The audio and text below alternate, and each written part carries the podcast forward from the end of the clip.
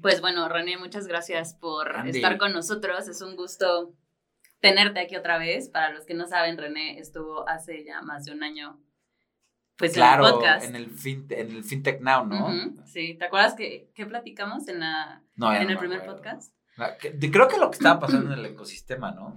Sí, o sea, era más bien cómo habías iniciado. René es CEO y co-founder de Capital. Sí. Entonces, pues bueno, creo que sí han habido muchos cambios de un año para acá. Me gustaría que me contaras cuál crees que haya sido como de los más importantes. También creo que tienes una super noticia que acabas de publicar hoy. Sí, sí. Entonces creo que hay varios temas que podemos tocar. No, yo feliz de la vida. Pues, que nada, gracias por invitarme otra vez y quiera este, estar aquí contigo platicando de lo que estamos haciendo en Capital y de lo que hay en el ecosistema y lo que se va a venir y de cómo pensamos nosotros hacer las cosas. Pero sí, de, de, hecho, de hace, creo que eso hace un poquito más, más de un año tiene que platicamos, ¿no? Si no creo que fue en la pandemia. Sí. Sí, a finales de la pandemia, ¿no? Sí, que justo, sí, creo que apenas estabas como lanzando ya todo. Sí, ya. A ver, yo creo que en ese inter fue cuando estaba el, empezando, nosotros, me voy un poquito al back, ¿no? Nosotros teníamos una financiera tradicional que operamos durante ocho años, o sea, a esa etapa de cuando transformamos a capital, muy bien. Sí. Y que vendimos nuestra cartera este, de una manera muy, muy sana y bien. Y, justamente con todo lo que, con, el dinero que hicimos, lo invertimos en lo que hoy es capital, ¿no? Sí. Eh, en, esa, en, en, en, esos ocho años que operamos la financiera tradicional, logramos expandirnos hasta en países como Perú. y, y, bueno, esto nos dio el conocimiento para saber qué, qué ofrecer en base a nuestros productos. porque Porque el, el, digital lending, nosotros lo vemos como un commodity. Cualquier nueva generación puede llegar y venir a hacerlo más rápido, este, más, lo que tú quieras, más barato, es un commodity. Entonces, queríamos seguir prestando, pero queríamos dar un valor agregado diferente, ¿no? cuando estudiamos la idea, justamente enfocamos nuestro modelo de negocio en, en dar una solución all-in. Ok. ¿A qué te refieres como all-in? Eh, que la empresa tenga todo en donde necesita. Bueno, estamos para tu público. Capital es una, es una financiera digital fintech. Creo que no. Hasta que no tienes la licencia en México puedes decir la palabra fintech, ¿no? Sí, me lo evito, me lo evito. Somos una financiera digital que damos este, todo en uno para una empresa, desde tu crédito empresarial, tu tarjeta de crédito, hasta un módulo donde tú puedes ver quiénes tus cuentas por cobrar, cuentas por pagar. Lo que tratamos de hacer es equipar una empresa para crecer. O sea, que tenga como su propio ecosistema. Todo, todo en un lugar. Eso es, porque el cliente es lo que quiere. Sí. ¿Me explico? Facilidad, ¿no? Exacto. y, y, es lo que nosotros estamos tratando de hacer. Eh, bueno, que, construimos eh, durante este tiempo, ¿no? Ahora, esto lo hicimos porque teníamos la experiencia prestando de una manera tradicional. Y eso hace, nosotros estamos, nuestro modelo es justamente darle este valor agregado al cliente y facilitarle las cosas. Sí. Desde la forma en cómo paga su crédito, en cómo lo opera, cómo lo ve, cómo desde nuestro crédito puede pagarle a sus proveedores. Todo este tipo de cosas nosotros fuimos los primeros en hacerlos en el 2020. Okay. ¿No? Sí. Aunque hay empresas similares como nosotros y, que lo hacen, pero no hay una como tal como Capital. No hay el all en México. Y aparte sientes que traían como el background, ¿no? Sí, claro. No, a ver, digo, mi co-founder, Fer, este fue director de, de H Ratings de instituciones financieras. Él tiene un panorama perfecto de qué estaba viendo en el ecosistema, ¿no? Entonces así fue cuando nos juntamos la idea. Eder y yo pues teníamos la financiera tradicional que se llamaba Finagro eh, y damos crédito pyme, personal y agro, ¿no? Entonces pues juntamos todo lo que sabíamos para realmente dar una solución completa y que el cliente estuviera satisfecho y que no estuviera buscando diferentes proveedores por todos lados, ¿no? Sí, que es un relajo aparte. Claro, cuando hablé contigo me acuerdo que habíamos lanzado la tarjeta de crédito. Fuimos la primera tarjeta, fuimos la primera fintech en México, bueno, claro. o sea, en, en Colombia sí, somos, En, Colombia se puede decir, entonces es diferente, ¿no?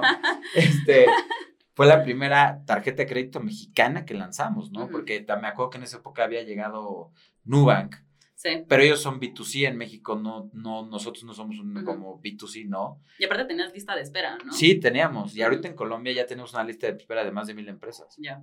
O sea. Sí, está. Está cool, ¿no? y, y, es justo eh, que, que, vemos que no existe un producto como el de nosotros y es lo que totalmente estamos siendo un diferencial ante los demás. ¿No? Pero bueno, desde la última vez, retomando un poquito, ya que di un, preview de lo que es Capital, cuando hablamos hace un año fue justamente cuando lanzamos la tarjeta de crédito. Sí. Y, y, aprendimos, ¿no? Fue como, a ver, hay que ver cómo se comporta, hay que ver qué hacer, hay que ver cómo hace el cliente. Sí. Y en ese inter de un año y medio para acá, fuimos aceptados en Y Combinator. Sí, justo eso te iba a preguntar, porque creo que fue un parteaguas, ¿no? Fue un parteaguas, sí. Este, mucha gente me pregunta si te ayuda Y Combinator o no, si les das un porcentaje a tu empresa o no. Yo creo que, o por si te abren el mundo a todos los fondos que te ven, porque es como, es una aceleradora. Sí, como el exposure, ¿no? Que te sí, yo lo que me llevo de Y Combinator, la verdad es que nos enseñaron a enfocarnos. Ok. O sea, como la metodología que toman para mucho Sí, eso es lo que nosotros tres coincidimos. Ok. Enfócate en tu producto, perfeccionalo y ahora sí, véndelo. Ok, y sientes que antes estaban como all over the place. Sí, eso sentía yo. Ya. Esa es la realidad. Sentía que estábamos queriendo hacer de todo, queríamos... Eh, no teníamos un product market fit. Ya. Esa es una realidad tampoco. Eh, hoy en día ya lo tenemos y es lo que nos ha dado un crecimiento muy agresivo. y, y, pero, pero eso fue gracias a que nos enfocamos, Andy. decidimos, el modelo de negocio tiene que ser este, enfócate solo en esto. Sí, ya no.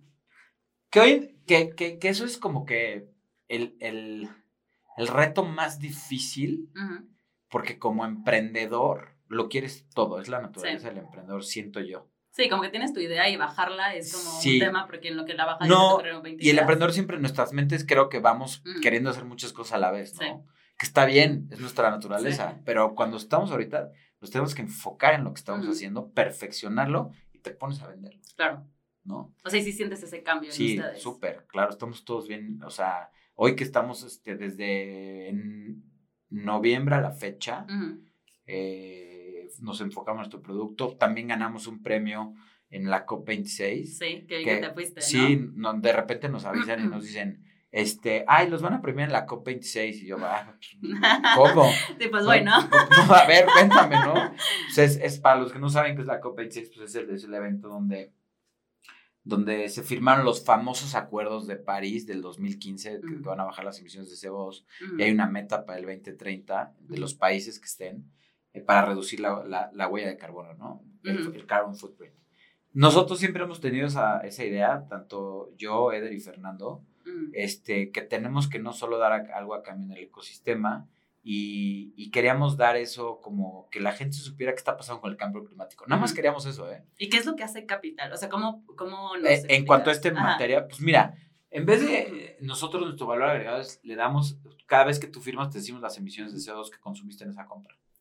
Y esa tecnología la hicimos en alianza con una eh, fintech sueca que se llama Economy, que, que, nos ayudó en crear esto y que entre los dos compartimos esta data, eh, porque en realidad Capital está muy basado en data, y ahorita te platico sobre eso pero compartimos esto y gracias a esa data logramos e, este tema. ¿Cómo bajar esa información? Claro, porque no son enchiladas, ¿no? Sí, no, Y no es fácil y es mucha información que necesitas, ¿no?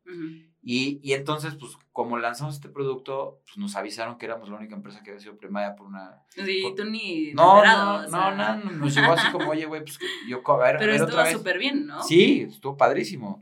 Y nos premió una que se llama Green Cross United Kingdom, la Green Cross de United Kingdom que la fundó Mikhail eh, Gorbachev, el que ah, el, el, ruso que acabó con la URSS, que fue cuando se cambió.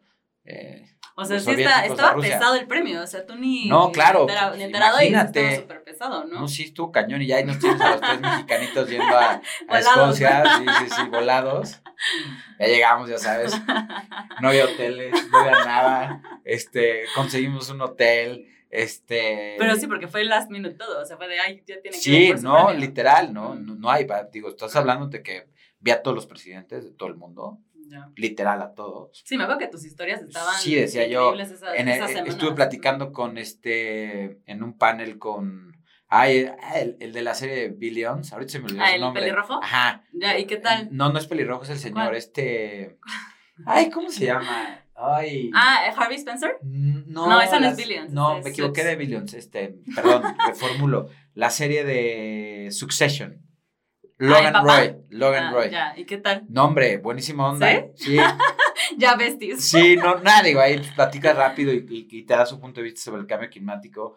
Este, vimos a expresidentes este, ahí también de México, eh, muchas figuras internacionales, eh, y, es como un lugar donde vas y platicas todo lo del cambio climático, los avances que llevan los países, eh, las metas que se tienen que comprometer, y fue muy, esta fue muy importante porque regresó a Estados Unidos. Entonces, a la hora de la entrada del presidente Joe Biden, se habían alejado de todo este mundo porque estaba Donald Trump. Sí, y él no. No era tanto de este tema, ¿no? Entonces llega Biden, entonces pues otra vez como que la copa agarra su aje. Y fuimos y pues padrísimo, se siente padre, la verdad, ser reconocido en, en, en algo así. Eh, sobre todo pues porque somos una empresa mexicana, ¿no? Y que nos reconozcan pues es padre, ¿no? Sí. Y además estás dando algo a cambio sin querer recibir nada. Sí, no, o sea, porque aparte ni siquiera ustedes lo estaban No, no, no, no, era como que nosotros era como nuestra give back, ¿no? No a, a, México o a nuestros clientes o a quien tuviera, sino al planeta. Claro. Y entonces ahí empezó el cambio, ya estábamos en Y Combinator, este, estábamos enfocados en lo que estábamos haciendo y perfeccionamos el producto, perfeccionamos nuestro dashboard empresarial, perfeccionamos la tarjeta de crédito, que somos la única tarjeta de crédito que te deja diferir todas tus compras.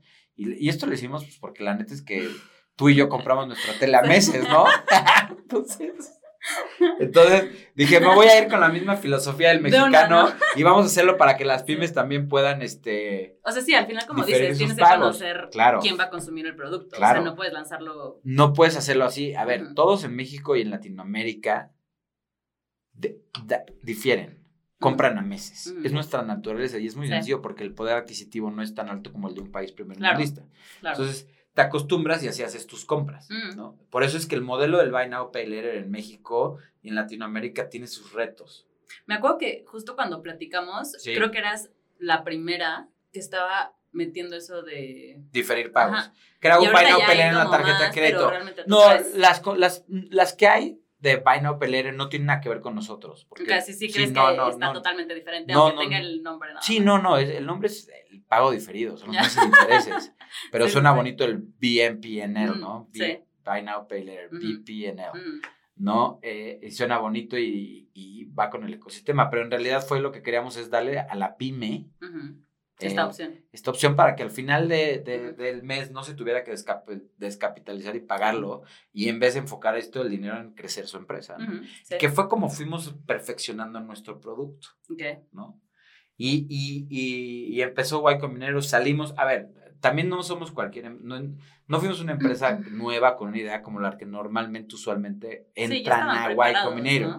Nosotros ya teníamos ingresos, ya teníamos una cartera, porque lo que hicimos fue bootstrapping. Nosotros todo nuestro dinero lo invertimos en capital y ya teníamos una cartera de clientes, ya, ya habíamos echado andar la maquinaria, ¿no? Entonces esto a nosotros no nos ayudó tanto como para crear o perfeccionarla, para hacer nuestra idea, ¿no? No, ya era perfeccionar nuestra idea, claro.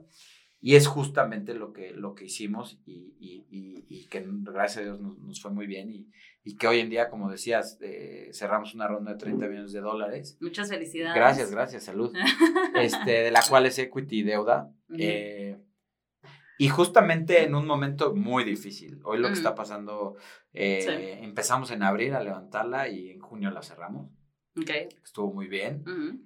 y algo que le gustó a nuestros inversionistas y que vieron es que vieron un modelo financiero ordenado, vieron una idea enfocada, vieron eh, cosas diferentes a lo que hay en un startup, ¿no?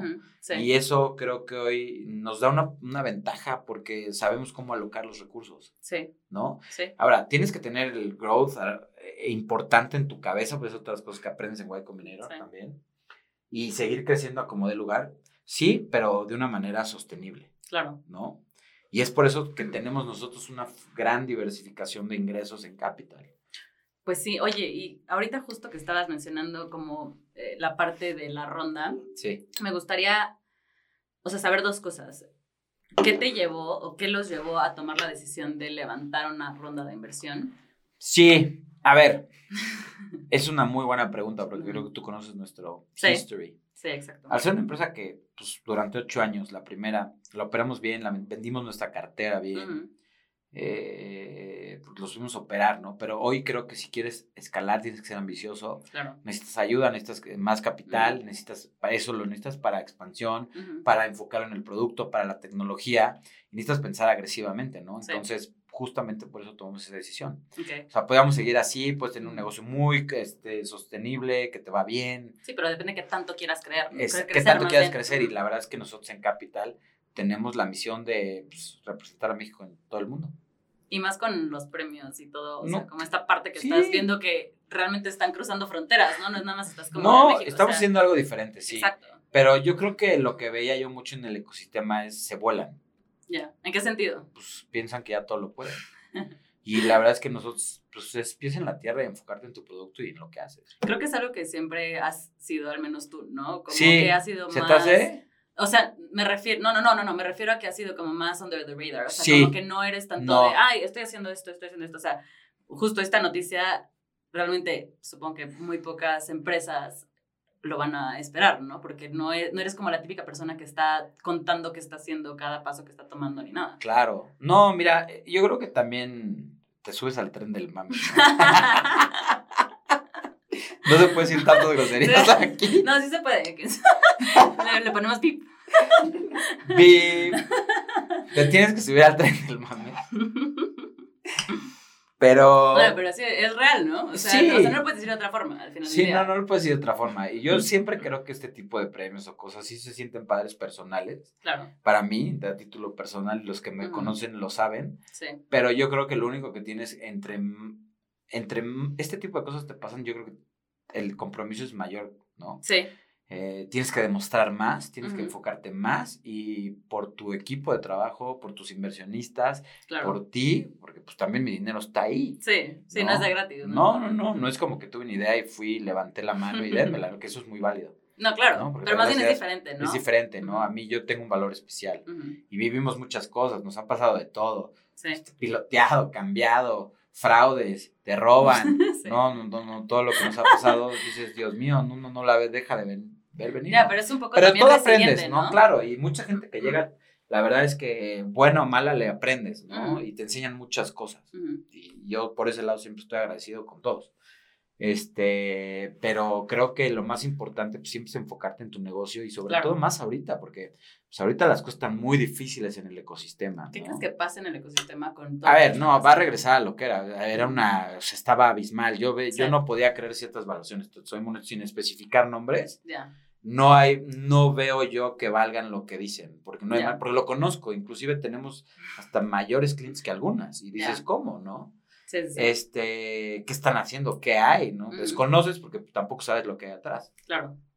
Pero yo en lo personal creo que esto va como que rebalancear todo como estaba, ¿no? Y realmente a los que sepan probar su negocio, a los que sepan crecer de una manera... como la ley del más fuerte, ¿no?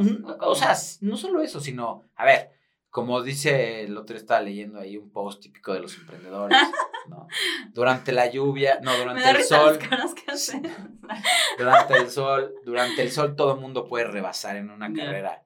Y en la lluvia, pues los que mm. saben manejar, pues es. real, ¿no? Es real. Eso es real. Sí. ¿no? Por más que, y lo dijo o sea, por más que lo viste. Yo ya lo, lo, vi en un documental, lo escuché en un documental, decían, yo soy muy fan de ese, de, ese güey, ¿no? Pero, pero porque veía que era un güey, ese güey para que se enfocaba. O sea, él ganaba, no importaba si yo, no, él, ese güey estaba enfocado en ganar. Ya. Pero realmente los que saben, pues en la lluvia manejar, pues rebasan. Ya. Y ahorita estamos en época de lluvia, ¿no?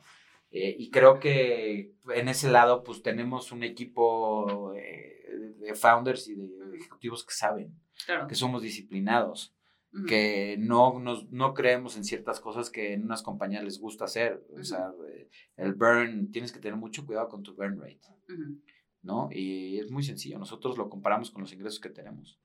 Burn, bien sencillito, es, los doy para todo el ecosistema, burn versus revenue. Si está abajo del, del 1, haces una multiplicación, división, que luego les platicaré con gusto, quiere decir que está sano, ¿no? Sí. Y es justamente como nos vamos, siempre nos hemos enfocado así. Eh, somos muy disciplinados, eh, el CFO Fair eh, lo hace muy bien, Eder en el término de lo que tiene en su presupuesto para el crecimiento y yo pues que soy la cabeza para estar supervisando todo esto, nos enfocamos, ¿no? Sí. Y, y, hemos logrado mantener un crecimiento sin tener que estar quemando tanto dinero. Ya. Que, que, que, quemar es bueno, ¿no? Sí. Pero también... Pero tienes que ser inteligente en qué estás quemando. Es algo muy, no sé cómo explicarlo, pero es como eh, sí, tienes que educar mucho, es bueno, pero malo, pero no, y cuando es, algo que no, yo creo que esto cualquier persona que haya levantado y no te, es como una pregunta difícil. ¿Se sientes que tiene que ver como saber en qué y el timing? Sí. A ver, hay épocas que el growth at all, costs, ¿no? Y pues qué malana y crece, no me importa. Hoy no lo veo yo así. O sea, hoy siento que más bien como que muchas están como on hold o están parando muchas, eh, o sea, mucho el crecimiento, ¿no? Tal vez interno y, todo lo que tienen pensado. Porque, mm, no creo que el crecimiento lo debas de esos... No, no, no, pero me refiero a interno. Ah, o sea, de, de, contratación, de... yo creo que están hasta despidiendo gente. Todas.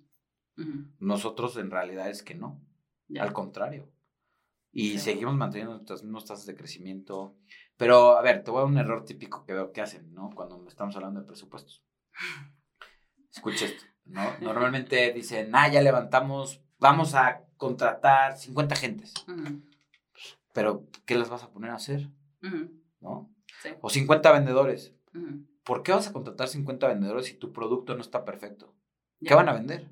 Te van a mejor mejoras tu producto. Mejor enfocas esos recursos en hacer tu producto perfecto. Claro. Y ya después contratas vendedores. Porque los founders son los primeros que tienen que ponerse a vender. Sí. Así es como lo hicimos nosotros, ¿no? Y después a lo que me refiero con esto es, ya que una vez que el crecimiento te lo vaya pidiendo, ¿me explico? Ahorita en estas fechas, ¿no? Pero lo primero es enfocarte en tu producto para que también se venda solo. No hay algo que mejor se venda que lo que tú. Aparte que creas en él, ¿no? Claro. O sea, mientras no tengas que preparar como, o sea, sí haber un pitch, pero no tal cual de algo que no existe o que no creas. Si tú crees en lo que estás vendiendo, porque, pues justo, creo que es más bien todo el background y ahorita todo lo que estás mencionando del producto y lo que ves que está como trascendiendo, es mucho más sencillo venderlo, ¿no? Sí. A ver, digo, mm, pues el dinero, pues creo que es fácil vender, pero hay que saber cómo, ¿no? Y más en un país, en México, que es tan diversificado, que hay tanta competencia, que, que me, me, gustaría platicar un poquito hablar de la competencia. Este, no, te voy a dar mi punto de vista. ¿no? A ver, cuenta, a ver, cuenta. a ver, ¿qué veo yo de la competencia?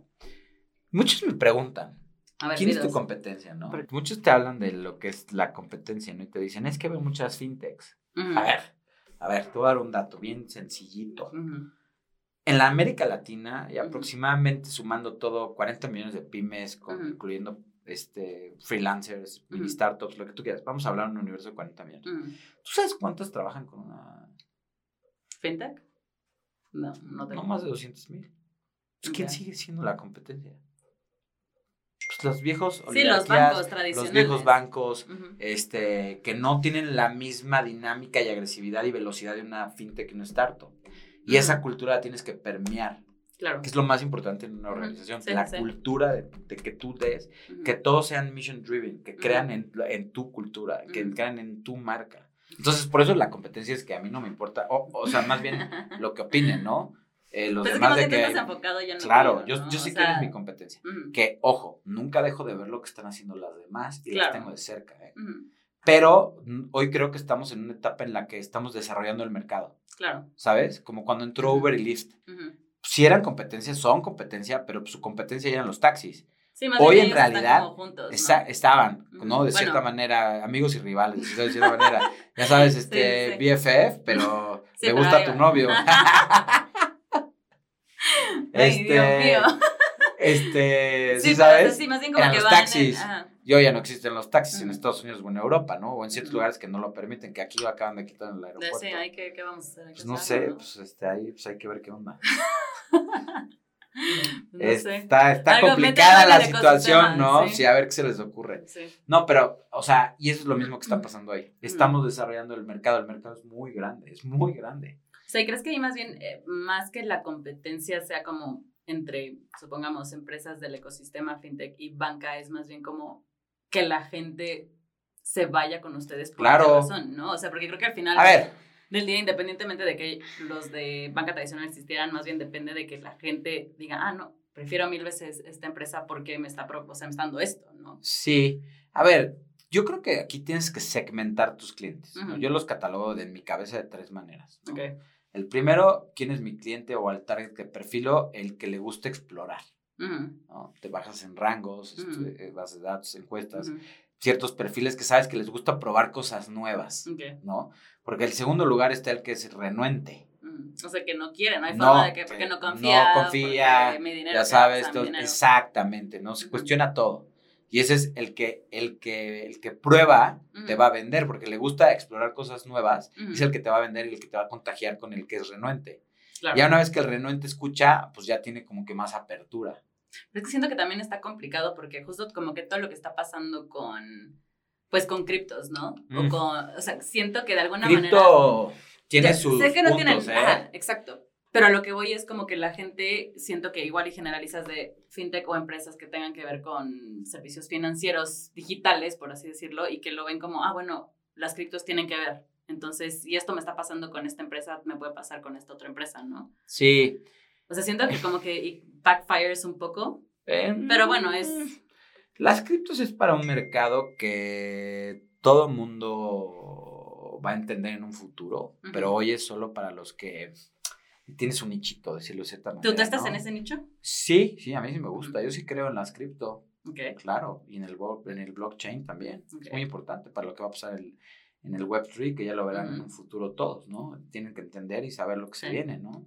Que esa es una de las virtudes que yo creo que el, el, líder de cada organización debe tener. Tiene que anteponerse al futuro y adaptarse a los cambios rápido yo creo que cuando llegue ya de cajón, pues si no estás adaptado al Bitcoin o al blockchain, si no te adaptas, te vas a quedar atrás. Sí. Sí, sí. Entonces, por eso creo que es importante entender lo que está pasando. Yo sí estoy a favor de las criptomonedas. Eh, creo que son un medio ágil eh, para todos los sentidos. Eh, creo que te benefician en muchas cosas.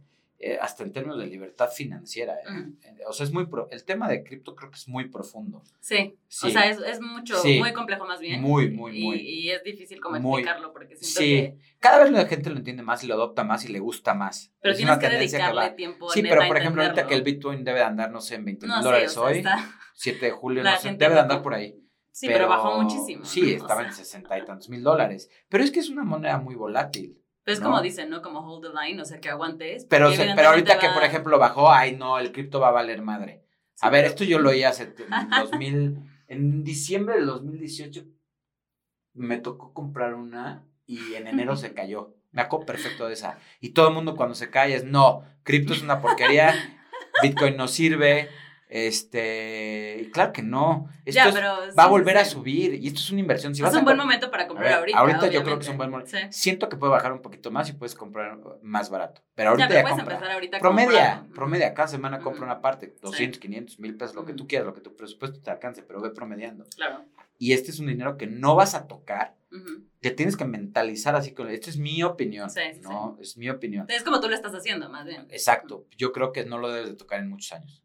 Es un dinero que es como dinero que, estás invirtiendo o que estás poniendo para ahorrar, Imagínatelo, tu pension fund o el o que college lo perdiste, más bien como dinero que ya tienes perdido, Exacto, ¿no? Siento que, está más fácil. Cuando ahorras, lo primero que tienes que pensar es, yo, yo, yo, yo, yo, yo lo que hago, soy una persona que ahorra mucho y desde chiquito lo hago. Entonces, cuando, cuando me daban mi dinero, yo no tomo tanto, aunque no parezca, pero pues me iba al antro y mi papá me daba mi lana, y en vez de gastármela en la peda, pues ¿qué hacía? Me lo guardaba y me ¿Ah, sobraban. Sí, claro.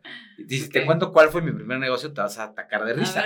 Compré el carrito de hot afuera en un antro. o sea, te lo juro. pero fue una buena compra o no, o sea, la La neta es que sí.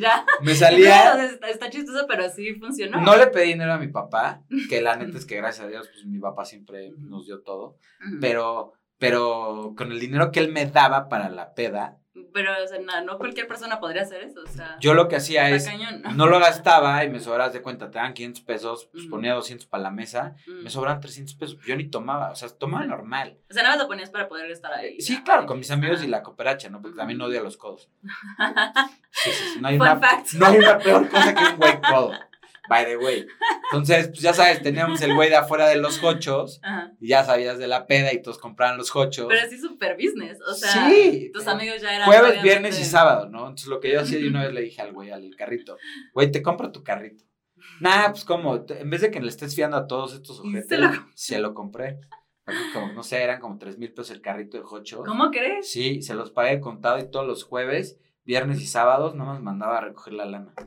Ya tenía mi lana. O sea, sí es un buen Ya no le pedí a, a, mi ver, papá. Suena como algo. ¿eh? Pero tú estás hablando cuando yo tenía 16 Por años. Eso, o sea, 16 a mí años. de broma me verá. O sea, pero en mi época también nos dejaban ir al antro más, más chavos, ¿no? Sí, en tu época. Sí, me acuerdo que yo iba al Alebrije y al club.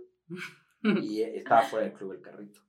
Pero viste la este oportunidad de negocio, o sea, también ahí creo que está. sí, claro, yo dije, este carrito va a ser mío, ya tenía para claro. a mi novia y todo, ¿no? Sí, o sea, ya estabas pensando en. Ya nada más iba a recoger mi raya. bueno, fue un buen negocio. Te juro, pasaba porque el carrito se ponía como a las 8 a preparar todo para el antro, ¿sabes? Este, y, y, y, y, yo nada más pasaba antes a recoger mi lana, ¿no? sí, creo que iba una. Ella te la llevaba, o sea, no me la llevaba. sí, hacíamos cuentas, la neta yo le creí a este güey, pero pues siempre me daba mi lana. Y por, por medio te ganabas, no sé, como mil pesos la noche. O sea, el retorno de inversión fue en tres, fue a, en tres, a las dos semanas yo lo había recuperado, pero pues este güey estaba lana y le pagaba, entonces yo dije, ah, pues aquí están, ven. y nos, le dije, te compro la mitad, más bien. Sí, sí, sí. Entonces nos fuimos de michas. Entonces todos mis amigos, como sabían que eran mis hochos, yo le dije, uno de mis cuates te viene a pedir, que te dice, ni de pedo le va a desafiar un hot dog. O sea, le cobras. Le cobras. Sí, claro. Porque yo sé que sí tiene para pagarte el hot dog. Yo soy amigo de Ren. Sí, de Rex. Ves que todos mis amigos me dicen Rex. Para todos tu público me pueden decir Rex con mucho cariño. Este. Yo soy amigo del Rex, ¿no? Y además, pues siempre, pues ahí me la viví en el antro y pues, ya ahí andaba, ¿no? Saludos, Chepe. es mi brother. Me etiquetas también. Desde chiquito me cae bien. Es un gran tipo. Este, y siempre ha tenido muy buenas atenciones conmigo, la verdad. Este, pero no, no gastaba tanto en el antro, entonces siempre lo que hacía cuando recibía mi dinero de mi papá, lo primero ahorraba. Mi primer trabajo, me caía mi primer quincena, lo primero que hacía antes de pagar de no, lo primero que tienes que hacer es ahorrar. Entonces, sacaba esa lana y la separaba. Y este, y ese es el consejo que yo les doy, y nunca lo vuelvo a saber. Entonces, ya después que te vueltas a ver, dices, en la madre, ya tengo una, lana. O sea, creo que es más fácil si lo ves como en plan de es dinero perdido. Y ya cuando lo veas, pues, o sea, creo que para mí... Eso mismo yo les recomiendo que hagan con, los, con las criptomonedas. Pero yo creo que porque tú también tienes como esta... Costumbre. Exacto. Por ejemplo, yo que no la tenía, o sea, cuando empecé a hacerlo dije, no, para mí es como dinero perdido. Creo que a mí me funciona más bien como esa parte de es dinero que estoy entrando aquí y no lo voy a volver a ver. Y como dices, de repente ya volteabas y sí había algo que igual le hubieras gastado en otra tontería, ¿no? Al final sí. del día. Sí, obvio, sí, sí, sí. Como los gastos hormigas. Exacto, esos son los peores, porque... Y en, ahorita, por ejemplo, este, fíjate, he visto, me, llamó la atención el otro día un, un, dato y, veía que en nuestro negocio, eh, por ejemplo, la gente usa sus tarjetas personales mm. para todos sus gastos empresariales, ¿no? Y después, esta es una ironía, es una anécdota personal. Les das una tarjeta y para los gastos corporativos la usan para sus cosas personales.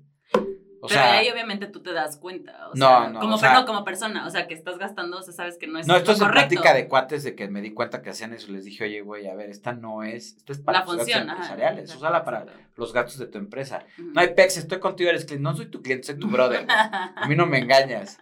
Pero es una este, práctica que viene es una práctica hace mucho que yo creo que tienen que ser disciplinados. Ya. Y las, yo creo que las pymes, eh, porque son los dueños de las pymes. Y las pymes son el motor de todos los países. Es el motor principal de un país, son las pymes. En México representan aproximadamente el 50% del PIB.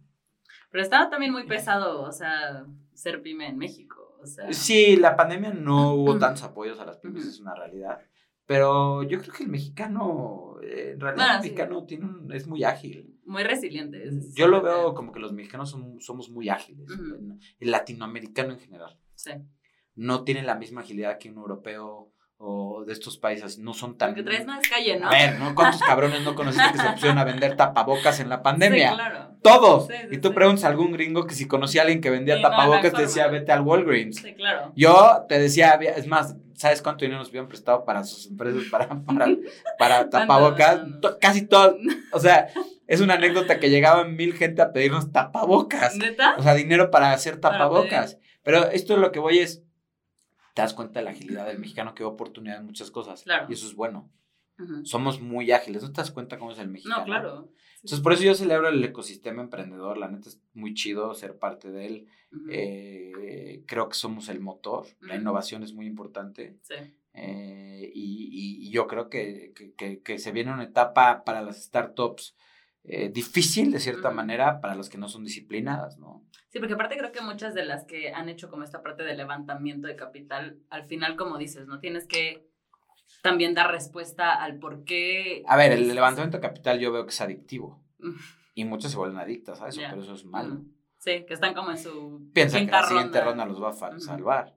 Entonces, si tú enfocas tus recursos para seguir haciendo que tu negocio sea cada vez más rentable, no, no, o sea, le, decides que sí, claro que tienes que levantar para seguir creciendo más agresivamente, demostrándolo, ¿no? Pero yo creo que tienes que enfocar bien, bien lo que levantas y definir, claro, prioridades, ¿no?